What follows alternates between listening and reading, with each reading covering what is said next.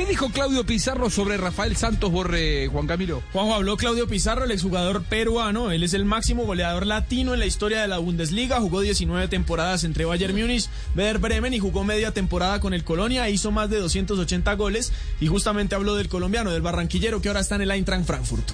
Yo creo que eh, él tiene ya una capacidad eh, que se ha visto en el, en el River Plate o en los equipos que ha estado, tal vez en el Atlético Madrid no tuvo la posibilidad de jugar mucho, pero llega con, con, muchos goles encima. Creo que lo que necesita ahora es tal vez adaptarse un poquito a esta, a este nuevo fútbol para él y, y acostumbrarse a eso, ¿no? Es una, es una cultura distinta, es un fútbol un poco distinto. Lo importante va a ser que poco a poco vaya adquiriendo confianza y tal vez este comenzar a, a, a convertir goles, que eso ayuda mucho a un delantero.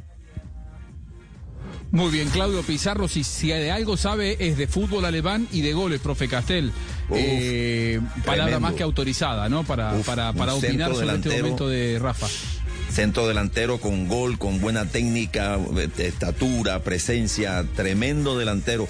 Cosa curiosa que en la selección peruana le pedían o, o esperaban que él hiciera en la selección, no lo pudo hacer en la proporción que lo hacía y que lo hizo en toda la historia de, de su recorrido en, en, Alemania.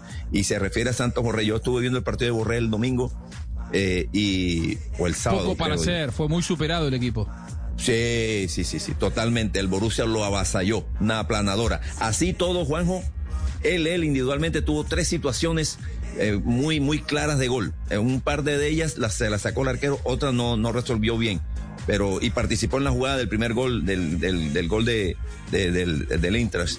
Este, no, yo no lo vi tan mala, no lo vi tan mal a pesar de la superioridad de, del Borussia. Habrá que ver cómo, cómo se sigue adaptando y en otras circunstancias, cuando el Frankfurt eh, eh, protagonice más, tenga más vocación ofensiva, etcétera.